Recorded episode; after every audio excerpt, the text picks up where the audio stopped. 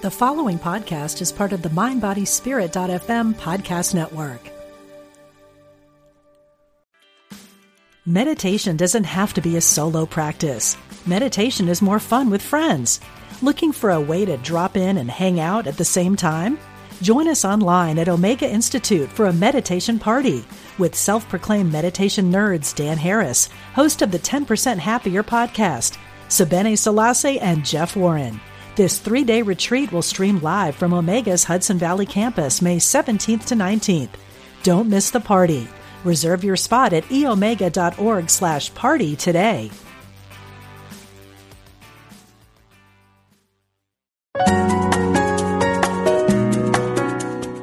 Providing insight and resources for your spiritual journey. Unity Online Radio.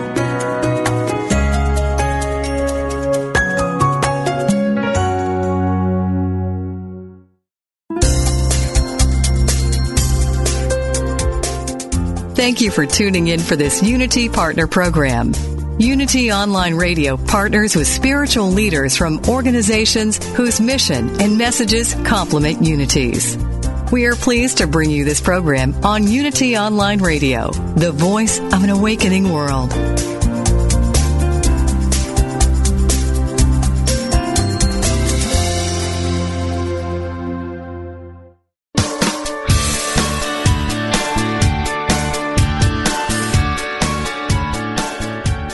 Welcome to Main Street Vegan with host Victoria Moran. Victoria is an author, inspirational speaker, and a certified holistic health counselor and vegan lifestyle coach. She's here to entertain, educate, and inspire you on your journey to look and feel amazing, eat extraordinary food, help animals, and create a physical body perfectly attuned to spiritual growth. Now, let's get this party started. Here is your host, Victoria Moran everybody, and welcome to the Main Street Vegan Show. Always happy to have you on board with us. If you happen to be listening live today, give us a call. Come on, it's fun, it's easy. If you are in the US of A, you can call us at 888 558 6489. And if you are all around the world, somewhere far away and fascinating, you can call us at 816 347 5519. I sure hope I said that right. I think that did I did. Did I, Jeff? Yeah. See, I've been doing my Lumosity. Do you guys know about Lumosity? It's brain training. I learned about it in Neal Barnard's book, Power Foods for the Brain. He was a guest a while back. If you want to check out that show on the Unity Online Radio archives or on iTunes or Stitcher or one of those places. But anyway, on Lumosity, you play brain games every day. And I was never a game kind of person. I never did crossword puzzles or anything, probably because I just wasn't very good at them.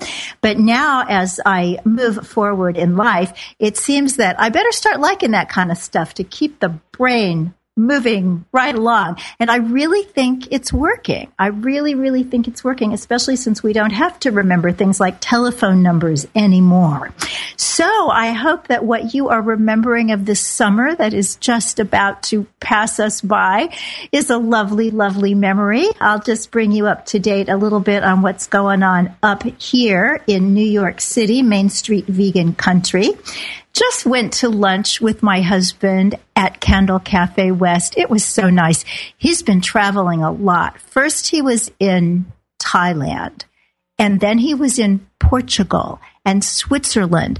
I looked at his watch today and I said, Where on earth is that the time for? And I'm not sure he really knew. But anyway, we hadn't had a date in a long time.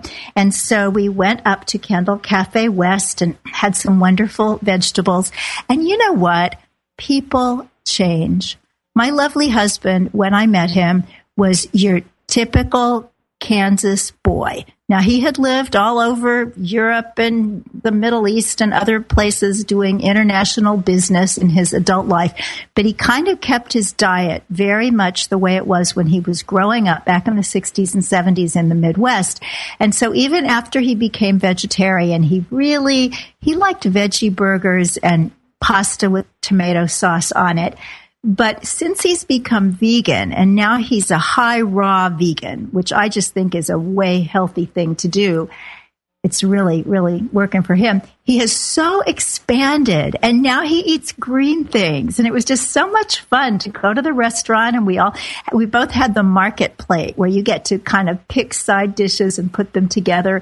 And it was so colorful and lovely and sweet. And I hope that he believes that I have grown in some good ways along with him because he's certainly grown in good ways along with me. A couple other fun things that have happened this week. On Monday evening, there was a book signing and lecture down at MooShoes, our wonderful New York City um, non animal shoe, belt, bag, and uh, jacket shop. And that was with David Simons, who's written a book called Meatonomics, and we're going to have him on his show, hopefully on our show, hopefully pretty soon. Uh, Meatonomics is about the economic impact of raising animals for food. It was quite, quite fascinating. So I decided that I would take my dog Forbes, which is always a good idea, except I decided that I would schlep his stroller so he'd be legal in the subway and you know what? It was not a good idea because somehow I picked up the stroller with one arm and I did it kind of fun, funny, wonky somehow and threw my back out. Now that is one of those phrases that I just never knew what it meant. You know, there are lots of phrases we kind of throw around in, in the world that if you've never experienced it, it doesn't make much sense. And I always thought, how can you throw your back out? I mean, please, that's like you'd have to throw your whole body out to be able to throw your back out. But you know what? The second it happened, the absolute second that this happened, I was like, oh, that's what it means. And that is exactly what it feels like. So I have been babying myself uh, a little bit this week and kind of getting other people to walk Forbes, whenever that's possible, and laying off the gym for a few days, which, you know, it's funny. When you get in gym mode, it's hard to lay off. And when you're not in gym mode, it's hard to show up. Very strange uh, psychological state, that one. But it was such, such a fun night. Very eager to have um, the author of Meatonomics on the show. And then another fun thing was the New York Fashion Week tie in show of Brave Gentle Man. A Brave Gentle Man is the menswear line designed by Joshua Katcher. Joshua is a wonderful designer, a publisher. He's a teacher of sustainable fashion at uh, FIT and Laboratory Institute of Merchandising here in New York City. He is really a, a fashion force of nature, I think he's going to change that whole world, if not the whole world. So this was his menswear line uh, for the new season, and oh, it was so much fun! It was so much fun to go and see people all fashiony, and then they had all of these very fancy pastries, which I did not eat, but which I looked at and they were so so beautiful. Even the vegan pastries can just be as pretty as well as as tasty as any of the other kinds. So that was a lovely lovely day. There were some people there who have been on the show. Uh, chloe jo davis of uh, girlygirlarmy.com oh that was a great show. She talked about vegan parenting and other fun people. And you know what? Whenever you are in new york city maybe you want to come to main street vegan academy. That's the kind of fun stuff that we'll do. Would love to hang out in my favorite town with you one of these days.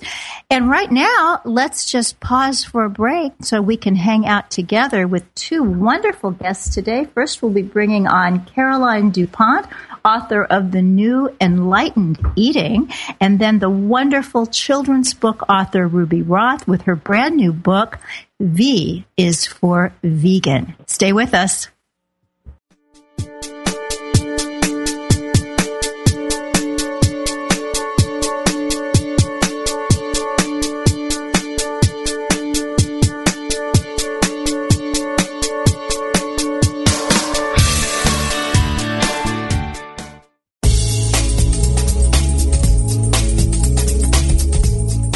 It takes you to power Unity Online Radio. If you'd like to make a positive difference in the world, you can by contributing to this global ministry. Unity Online Radio relies on listener support to broadcast the messages of unity to an awakening world. To contribute, visit www.unity.fm and click on Donate Now.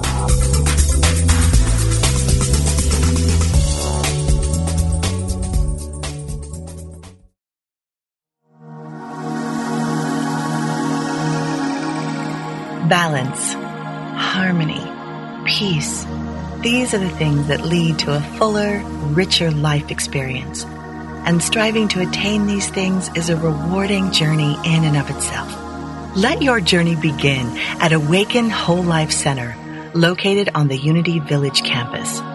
Here, you'll discover unique approaches to nurture body, mind, and spirit. A holistic approach to your health and well-being Visit us online at awakenwholelifecenter.com. That's awakenwholelifecenter.com.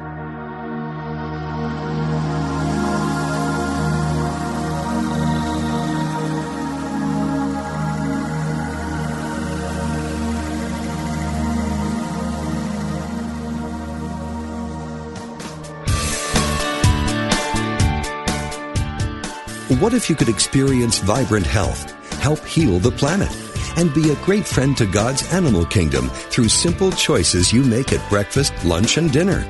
Authors Victoria and Adair Moran say you can do this easily, affordably, and deliciously in their new book, Main Street Vegan. Everything you need to know to eat healthfully and live compassionately in a real world. Loaded with practical tips, straightforward information, and fabulous recipes, Main Street Vegan will help you on your journey toward a plant based diet. The perks include more energy, an easy way to keep your weight where you want it, feeling younger as you grow older, and maybe even a boost to your spiritual life. Purchase Main Street Vegan from BN.com, Amazon.com, or your favorite bookseller.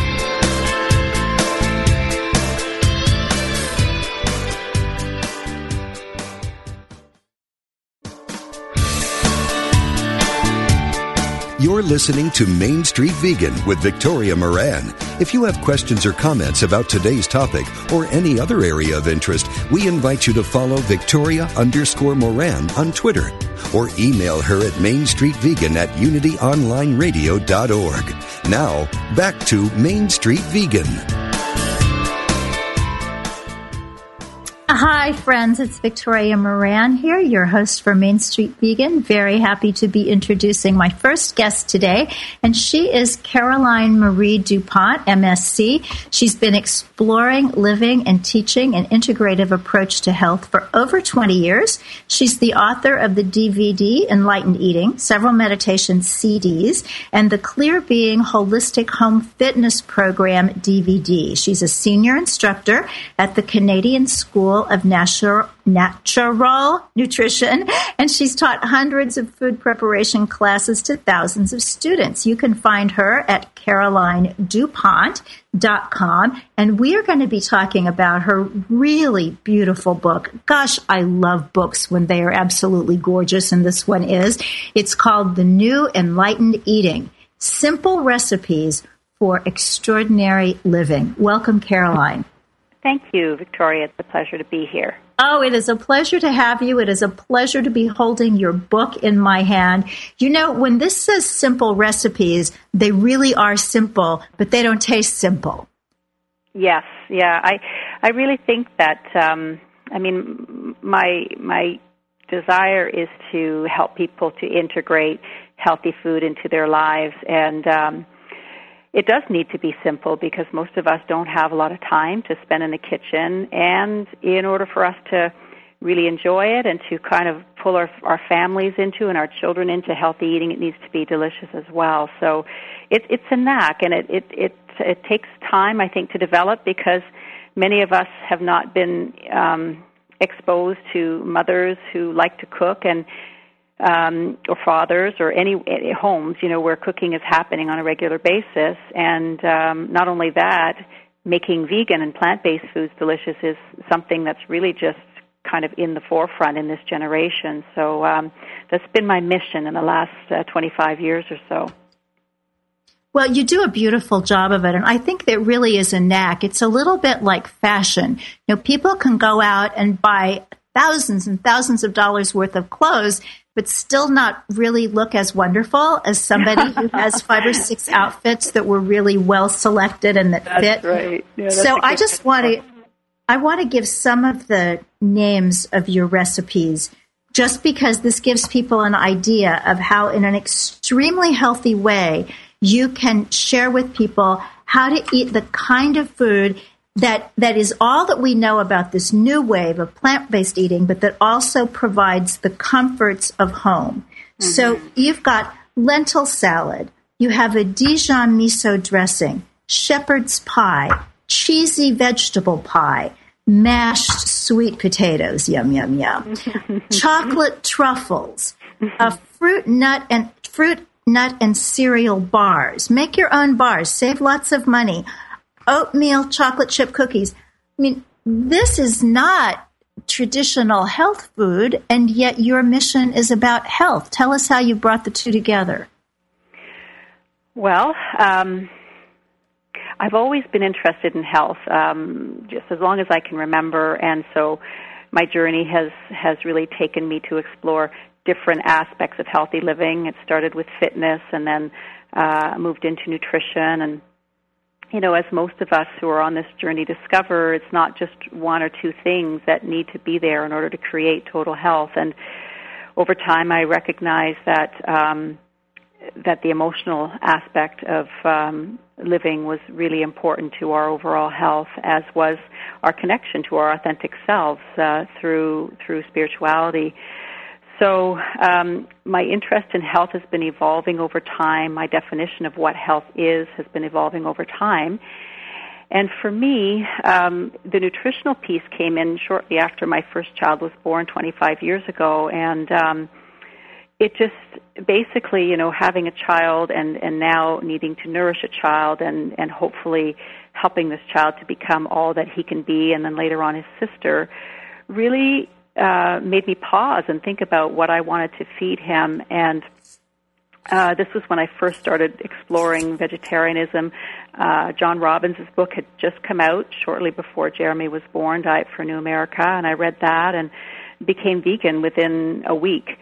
Um, at the same time, I was, you know, as I adopted the vegan diet, I didn't always do it in the healthiest ways at first, and basically used my body as um, as a lab and recognized what made me feel more vital and what made me feel less vital. So, for example, at the beginning, I was using some processed vegan foods, and um, over time, you know, with this desire to stay healthy and vital.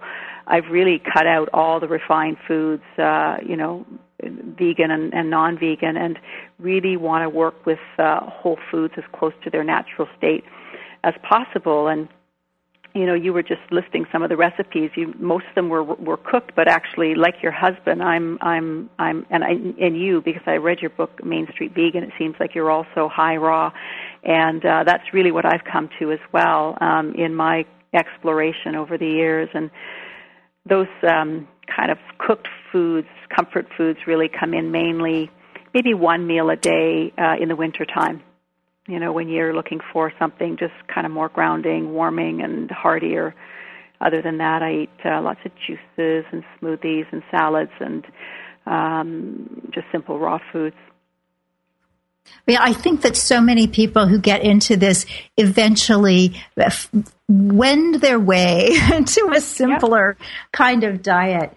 So hmm. you talk a lot in here about things other than just food and recipes. And even though, what would we say, two thirds of the book is recipes, that hmm. first third is chock full of really important information too. So I want to ask you about some of those things. You say in here to eat an alkaline diet, and I think that just confuses the heck out of a lot of people. Can you make it simple for us? Oh, for sure, absolutely basically the human body, um, the, the blood in particular, needs to be in a slightly alkaline state, which means that Um, you know, you can either the body's either acid or alkaline or neutral. But for the human body to operate well, it needs to be slightly alkaline. And um, basically, we found that um, when when when a person's diet is about 80% alkaline foods, this keeps them in a positive alkaline state. Why do we need to be alkaline? Well, because most diseases form in an acid state. So um, the disease process happens in an acid state. So when you shift yourself to more alkaline, um, your likelihood of developing diseases really decreases. Now, to keep it simple, basically all your vegetables and fruit are alkaline, and everything else is acid forming. So that includes grains, nuts, seeds. Um, of course, all of your animal products as well are acid forming. So what I encourage people to do is to make sure that three quarters or up to 80% of their diet is vegetables and fruit, and that's uh, that's it in a in an easy, hopefully, nutshell. That is simple. Now, probably not easy for a lot of people, but but beautifully explained. Probably the best explanation that I have heard of that ever. So thank you very much from me and from uh, from our other uh, listeners. Now you also talk about anti-nutrients. What's an anti-nutrient? It sounds like something from science fiction. Ah, yeah. Well, of course, our bodies need um, nutrients. The cells of our bodies need nutrients to thrive, and that could be, you know, your your carbohydrates, your proteins, your fats, your vitamins, your minerals, your phytonutrients, and these are all kind of the components that um, the cells in the body needs, all the systems in the body need to thrive. But one of the things that we forget sometimes it's not just what you're taking into your body that's important; it's what you're not destroying, um, and also what you're not. Um, uh, sometimes we don't actually absorb what we're eating, but that's kind of the whole digestion issue in terms of anti nutrients, there are certain things that we might be doing in our lifestyle that might be actually depleting um, some of our nutrients. So, for example, a common one is caffeine, is known to deplete uh, minerals because it, it um, decreases our absorption of them. Um, refined foods are anti nutrients. So, for example, when you eat refined sugar, oftentimes what happens because that's a nutrient depleted food it actually will draw from your your nutrient store so sugar for example will pull iron out of your blood and pull calcium out of your bones um, because those uh, particular minerals have been taken out of the the sugarcane sap in the first place so certain foods actually pull nutrients out of our body and we we need to avoid uh, as much as possible those in our diet. And it's not just foods; it's it's um, anything that's a chemical um, uses up our antioxidants. Um, stress can create an acid state in our system, which again draws on our alkaline minerals and starts depleting our bones and and um, other minerals in our system. So it's just it's commonly known things. Really, it's uh, anything that we kind of commonly know that is not good for us is generally considered to be an anti nutrient. This is fascinating because everything seems to be connected. You talked about caffeine as an anti nutrient, and I am remembering a speaker that I heard just last week at the Bethlehem Veg Fest who actually tests her um, pH level. And she says that one cup of coffee can send her over the edge from being generally alkaline and into being acidic. And you're talking about stress as well as an anti nutrient. And I know that you really see diet as part of one's overall spiritual approach to life.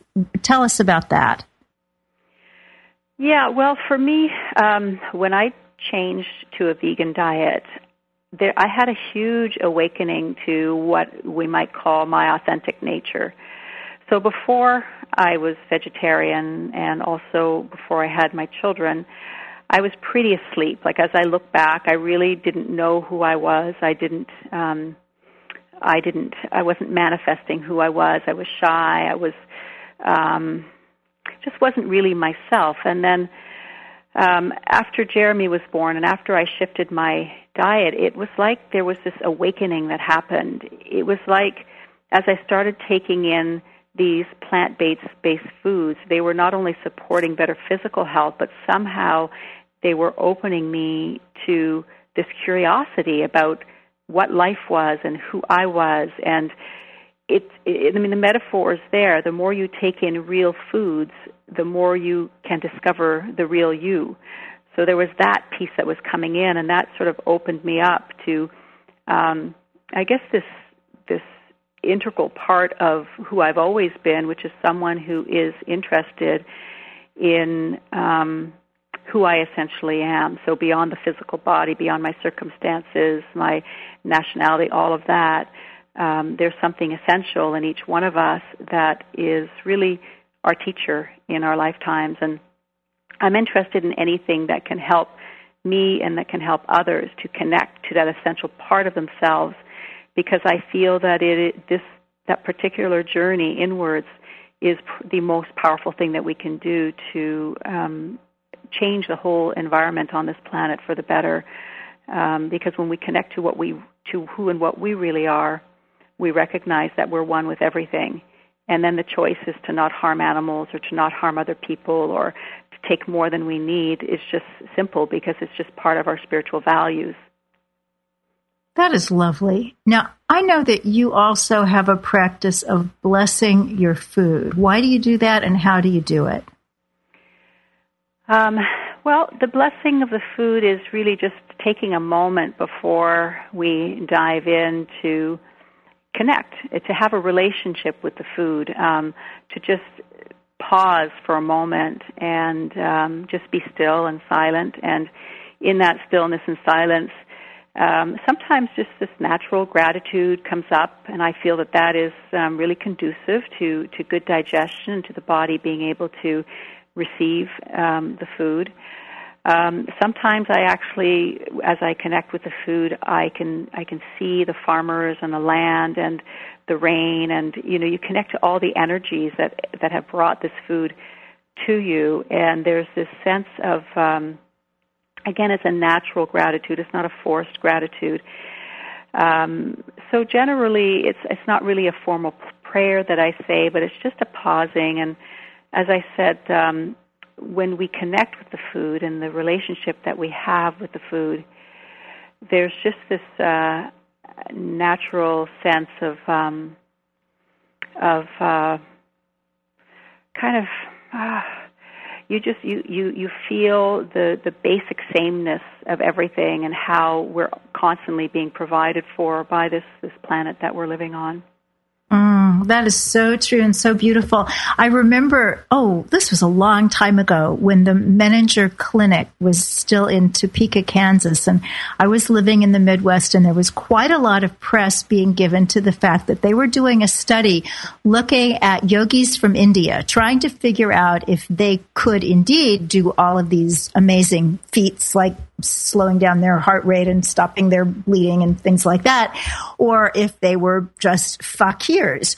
And one of the tests that they did was that they brought in regular townspeople from Topeka and they had a big buffet of food and they told these people, I want you to pray and however you do that in your religion or your worldview over part of these items and the other ones don't pray over. And then they moved out the townspeople and they brought in the yogis. And the yogis were able to tell with 100% accuracy which foods had been blessed and which hadn't. And that wow. was when I decided, okay, I'm blessing the food. you know, if it's that obvious. Now, I want to ask you something, Caroline, about not eating you actually have the courage to say in your book things that other people aren't saying too much. You use uh, words like frugal when it comes to eating, and you also talk about fasting at yeah. least 14 hours per day. Yeah. How come?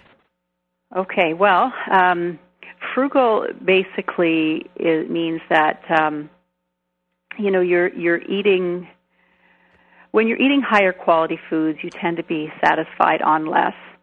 And also, when you're not using food as an emotional soother, uh, just as a physical um, nourishment, you tend to be satisfied on less too.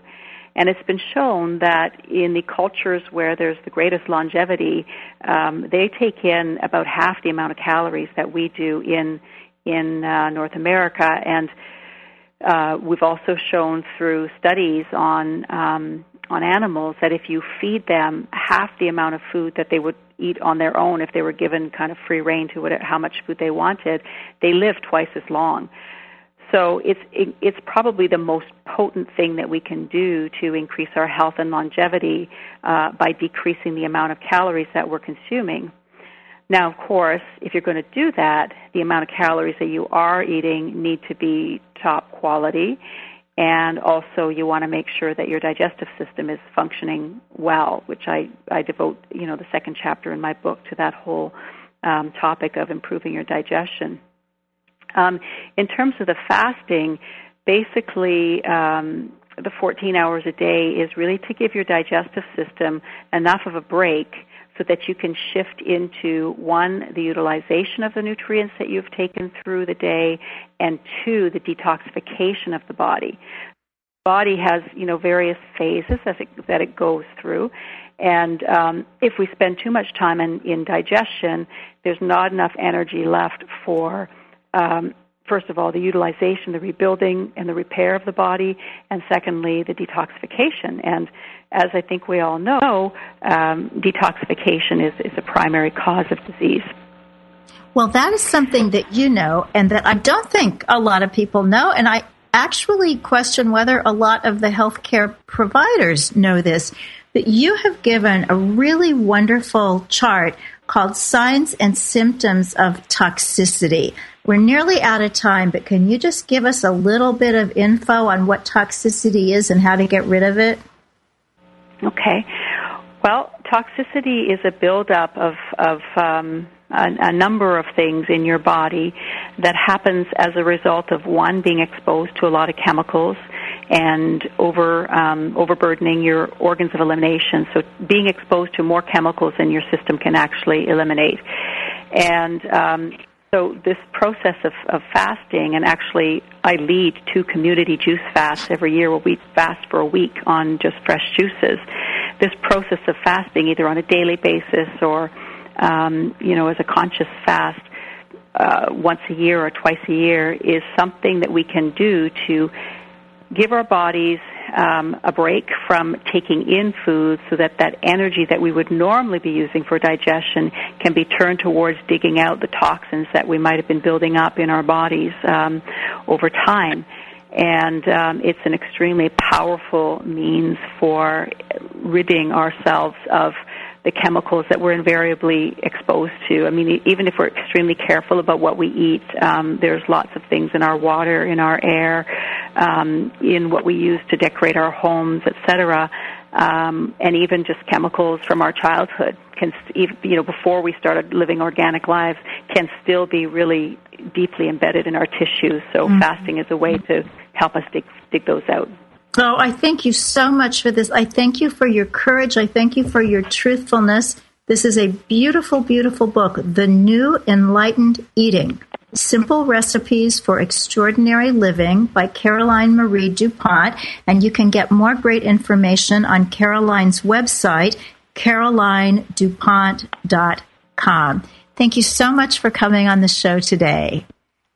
Thank and, you, Victoria. It was my pleasure. All the best to you. Oh, and all the best to you. I'm going to make garlicky green soup tonight, thanks to you.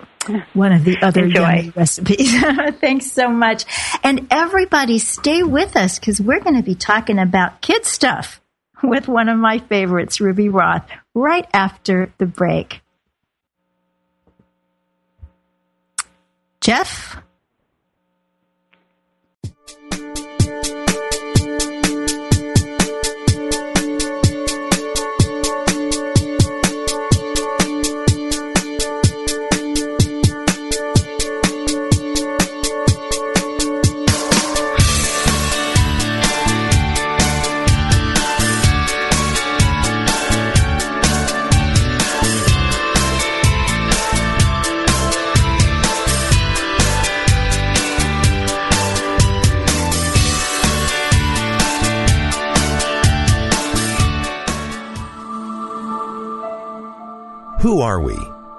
Who is God?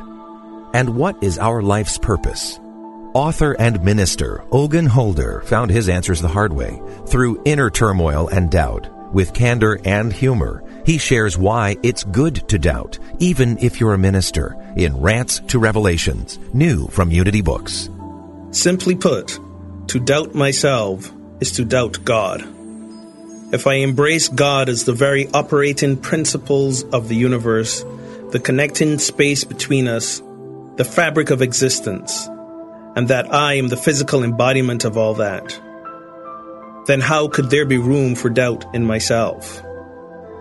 My salvation lies in the following premise doubt is the beginning of faith. Read more from Rants to Revelations and order your copy today. Visit rantsterevs.com.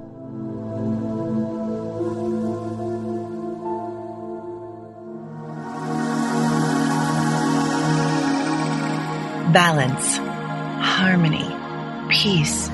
These are the things that lead to a fuller, richer life experience. And striving to attain these things is a rewarding journey in and of itself.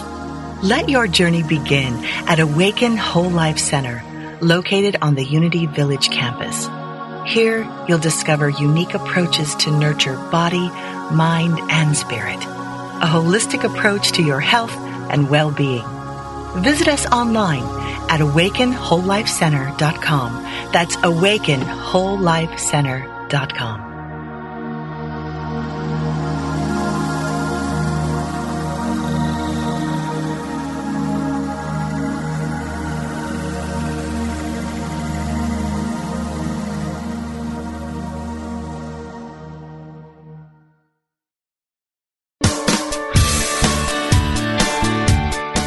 Thank you for tuning in for Main Street Vegan.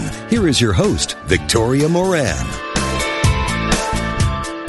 Hey, everybody. Welcome back to Main Street Vegan. Thanks so much for being with us today. And you know, you can call in 888-559-6489. We would just love to talk with you. And if you call in today, you can talk to somebody that I think is just remarkable. Ruby Roth is changing the world for animals, starting with little people. Um, Ruby, as you remember, is the author of a couple of best selling books. Her website is we don't eat animals.com. And Ruby has been featured on CNN, Fox, Today, and all over the media. She is the world's leading author and illustrator of vegan and vegetarian books for children. And she has a brand new one just out called V is for Vegan The ABCs of Being Kind. Welcome, Ruby Roth. Hi, so glad to be back with you again. Well, it is wonderful to hear you. So, what's the inspiration for this new book? Well, we know that the vegan population has doubled in size since 2009, and that means there's going to be more babies. and there's definitely more and more people interested in raising children vegan from pregnancy and on. So I wanted to create a prequel to my first two books, which are for slightly older kids, um, seven and up. This one's for um, ages three to six. And this sets a real tone of joy of, about the lifestyle, and it's funny and it rhymes, and it's all of veganism in 26 sentences. Um, and I promise that it will um, inspire laughter and learning with rhymes that kids can remember. Oh, that sounds so fun. Jeff has reminded me I gave the, after bragging about my Lumosity training, I gave the 888 number incorrectly. It's 888 558 6489. Excuse me. So, Ruby, tell us some of the 26 wonderful rhymey lines that tell us about veganism. Well, I'll give you a few of the lines together because they're written in couplets. So it starts A is for animals, friends, not food. We don't eat our friends. They would find it quite rude. B is for beauty, enjoy it together. C is for clothing, no skins, fur, or feathers. D is for dairy, moo, milk is for cows, E is for eggs. From a chicken's butt? Wow. I love it. so it. you can see I, I don't shy away from the issues, but it's approached with um, with love and with humor, and I know that kids get a kick out of that kind of Oh, humor. They're going to love it- it. Well, now I, I know my gift for every vegan and vegetarian that I know who has kids. That is so much fun. And I think it also speaks to the toddler in all of us. That's For really sure. I tell people, even adults, to keep it on their coffee table book as a coffee table book. Keep it in their waiting room if they're a doctor or a dentist. And I think it's fun for adults to pick up and just see what in the world is inside. Yeah. Now, you know, Ruby, we still get the question. People will say, well, yeah, that's great for you. And I understand you've lowered your cholesterol and you've lost weight and you've done whatever, whatever since you changed your diet, but it is not appropriate for children. What do you do with that?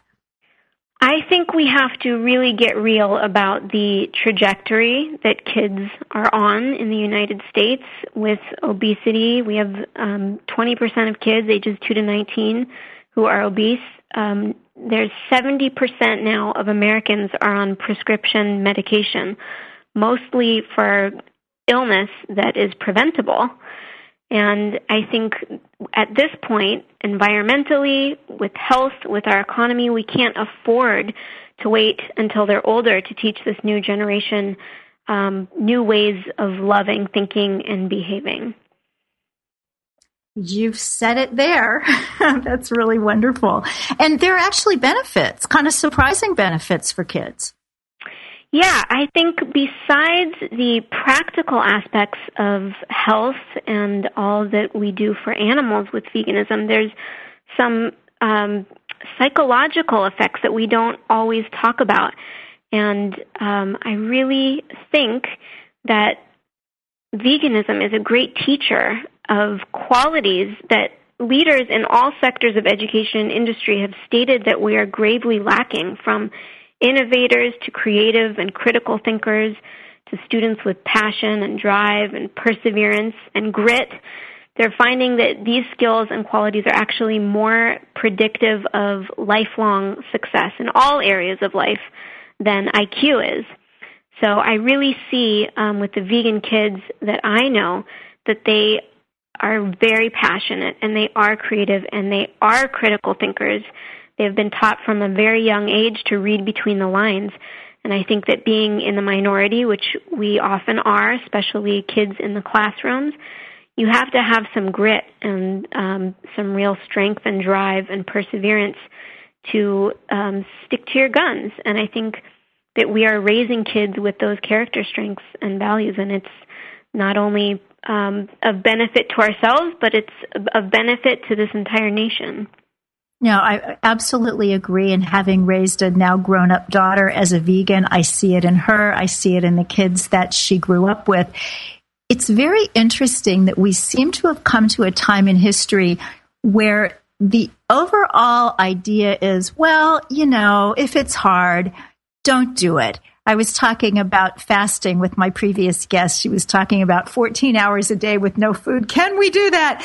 And someone had sent me something last week. Uh, he's a Catholic, and the Pope had called for a day of fasting for peace in the Middle East last Saturday.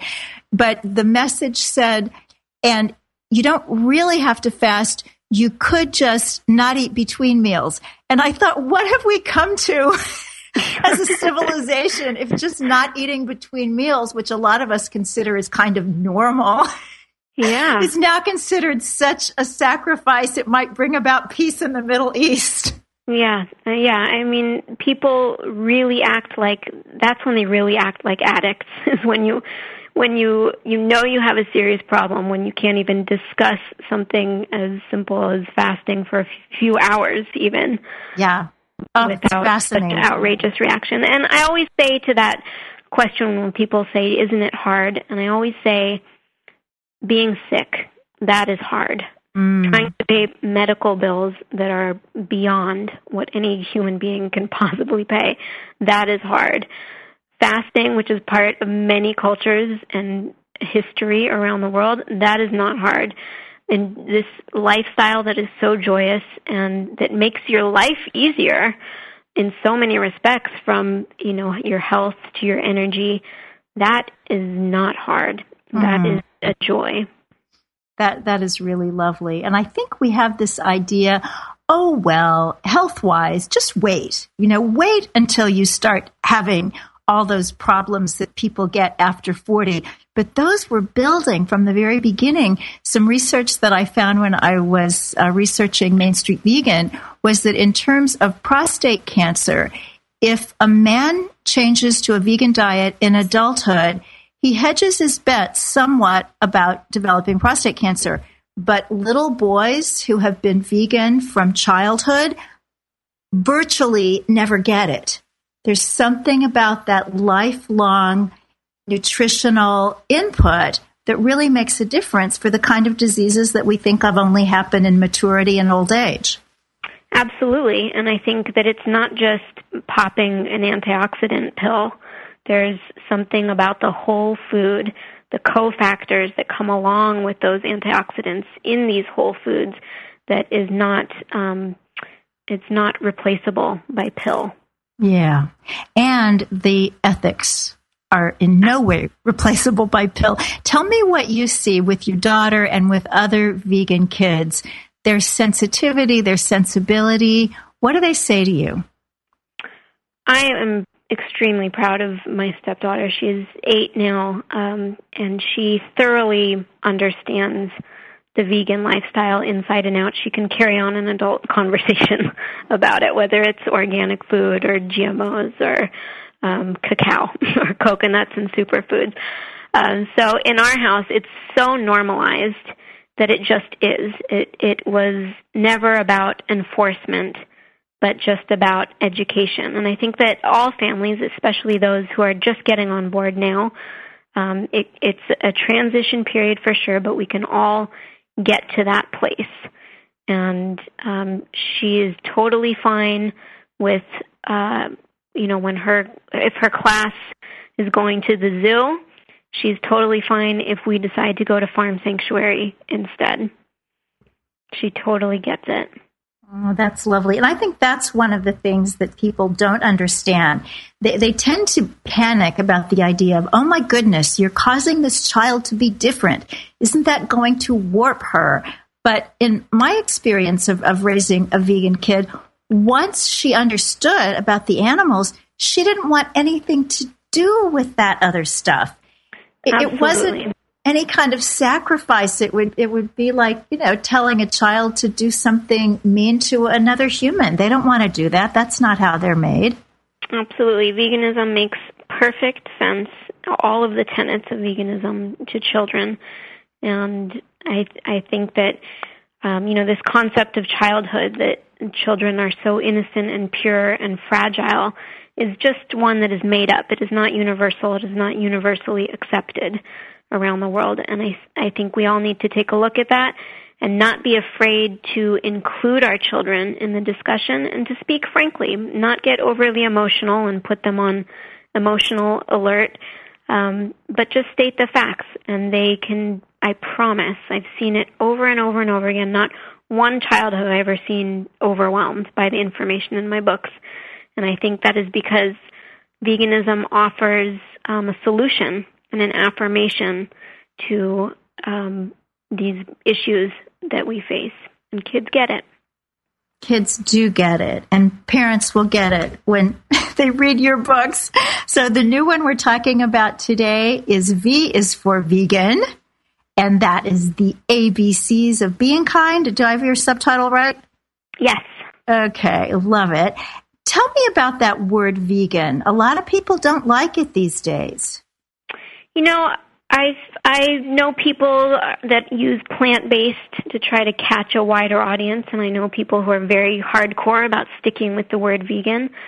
And I think that we need different voices. I don't mind when one person uses one or the other.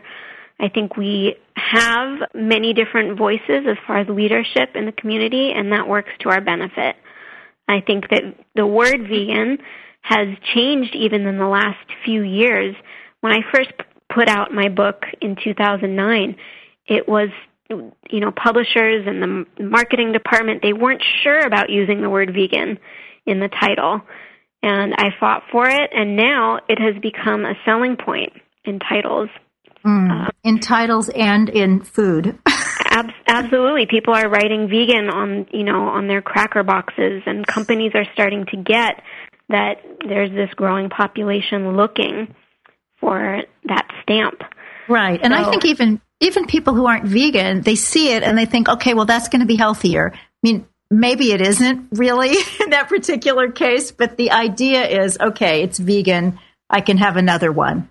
It is true. And I think a lot of the work that we've all done in this vegan community, all the sharing, all of the keeping this chatter going on Facebook and posting and speaking up, it has affected the mainstream um, to the point where there's a I think 30% now of the population reports eating veg meals more often and they call themselves flexitarians. Yeah. Um, but we are starting to win them over. They they wouldn't be that open if they weren't starting to absorb um, the information about health benefits and ethical benefits. So true. Now, your website is just delightful. It's we don't eat animals.com, and there's no apostrophe there, just we don't eat animals.com. And you had a recent blog about how to keep your kids veg even when you're not there. Yes, I think this is a back to school season issue that a lot of veg parents um, come up against, and they're worried about all the birthday parties and the holiday celebrations. And I have a list of five things that I've kind of codified from the practices we've had in our household um, to make it to the point where our, you know, my stepdaughter is, you know, veganism is totally normalized. Um, but one of the things I think is most important is fostering um, a positive group identity.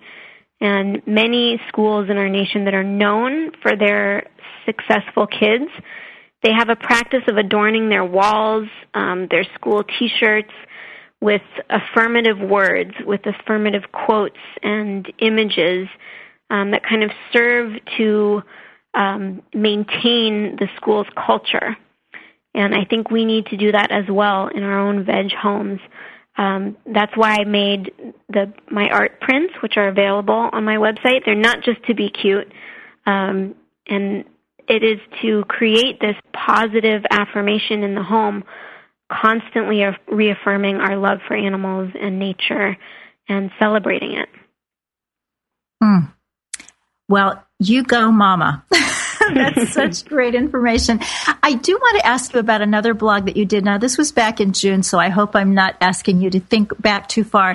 but you wrote about how to tell kids the truth about meat without inducing a meltdown. A lot of people worry about that. Yes. Well, I posted that that video that I think all of us have seen by now, the little boy in Brazil and we get to witness that moment when he realizes that the food on his plate is an animal. And I thought that the way the mother in the video approached it um, was just the best way possible. She didn't, not for one second, beat around the bush or avoid her child's questions. She was very straightforward and frank with him. And got his wheels turning and he responded in within you know those 3 minutes of the video of saying well let's not eat them. And look what I'm doing. I'm doing a beautiful thing. If you haven't seen the video you have to go watch it. Um he's talking about um the octopus on his plate. But I thought you know so many so many adults avoid that moment and they're not sure what to, to say because the truth of animal agriculture is so horrific and that's what comes to our minds. We don't need to be uber graphic with our kids, but we do need to answer straight up and with truth and honesty. Mm, and you are so good at doing that and at teaching all parents and teachers everywhere. I think the reason that that particular video went so viral and caused such a stir was because we don't think of somebody in a high chair making a moral determination. Yes, it's but, true.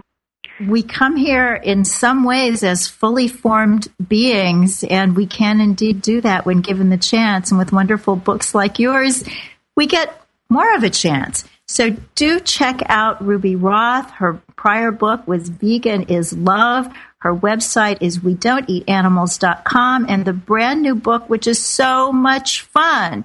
V mm-hmm. is for vegan, the ABCs of being kind. Thanks so much, Ruby. Thank you, Victoria. All the best. And everybody, keep tuning in for Main Street Vegan. We have so much great stuff coming up. Next week, September 18th, 2013, we're going to have Melanie Joy, author of Why We Eat Pig, Love Dogs, Eat Pigs, and Wear Cows. And the following week, we're going to have um, Ginny Messina and JL Fields with their brand new book, Vegan for Her.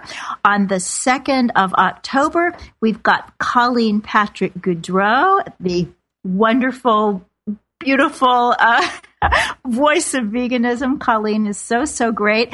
And more wonderful people coming on through the fall. So do stay with us here live on unity.fm and also check us out on, on iTunes and elsewhere. Thanks so much to Unity Online Radio for hosting Main Street Vegan, to my wonderful engineer out there in KC, and to all of you listening. God bless you and eat your veggies. Thank you for listening to Main Street Vegan. Join us every Wednesday at 2 p.m. Central Time as Victoria Moran entertains, educates, and inspires you on your vegan journey. This program is sponsored by Main Street Vegan. To learn more about Victoria or to explore training with Main Street Vegan Academy as a vegan lifestyle coach, go to www.mainstreetvegan.net. That's www.mainstreetvegan.net.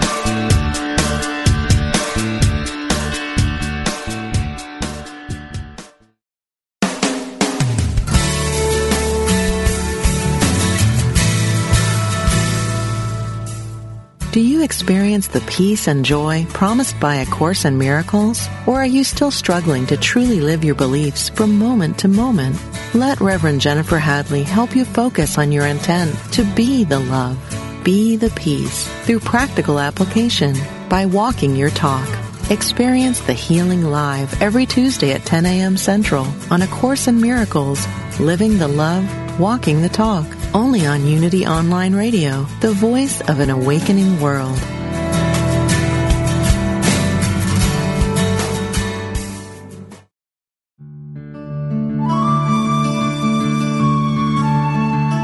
Inspiration only takes a moment. We invite you to focus your attention inward with these words from Elizabeth Searle Lamb. This is a new day Lead your conscious mind to that still haven of your soul where your indwelling Christ opens wide the doorway of your heart. At once, mind, soul, and body, you are flooded with the light and love of God. You are lifted high above this earthly plane and filled with the radiance of Spirit. Send this love and light on to those whom you hold dear so that it may uplift, heal, and comfort them. As you send this radiance on, you are filled with a new sense of God's power, and you release this power to the whole world to uplift, guide, and bless all people. A day's tasks await you, but God is with you, and with God's help, all shall be done perfectly. This meditative moment is brought to you by Unity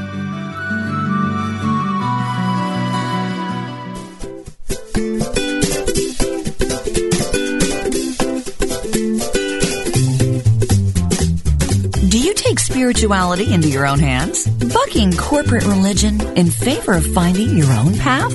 Do you cross the boundary between religion and science? Or between religions themselves? Do you like a dose of humor with your truth seeking? If you answered yes, you're what we call a holy rascal. Join Rabbi Rami Shapiro for How to Be a Holy Rascal, Wednesdays at 11 a.m. Central. Rami and his guests will engage in lively, humorous discussions about what it means to be a spiritual human being in the 21st century. How to be a holy rascal. Wednesdays at 11 a.m. Only on Unity Online Radio, the voice of an awakening world.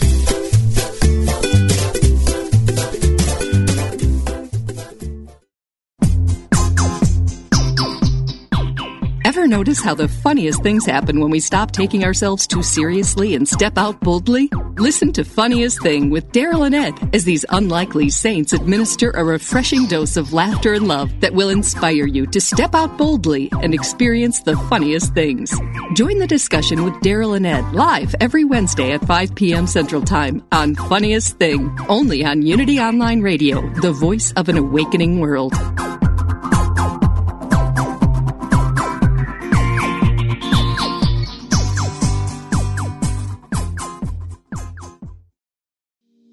We talk to the animals, and we know you can too.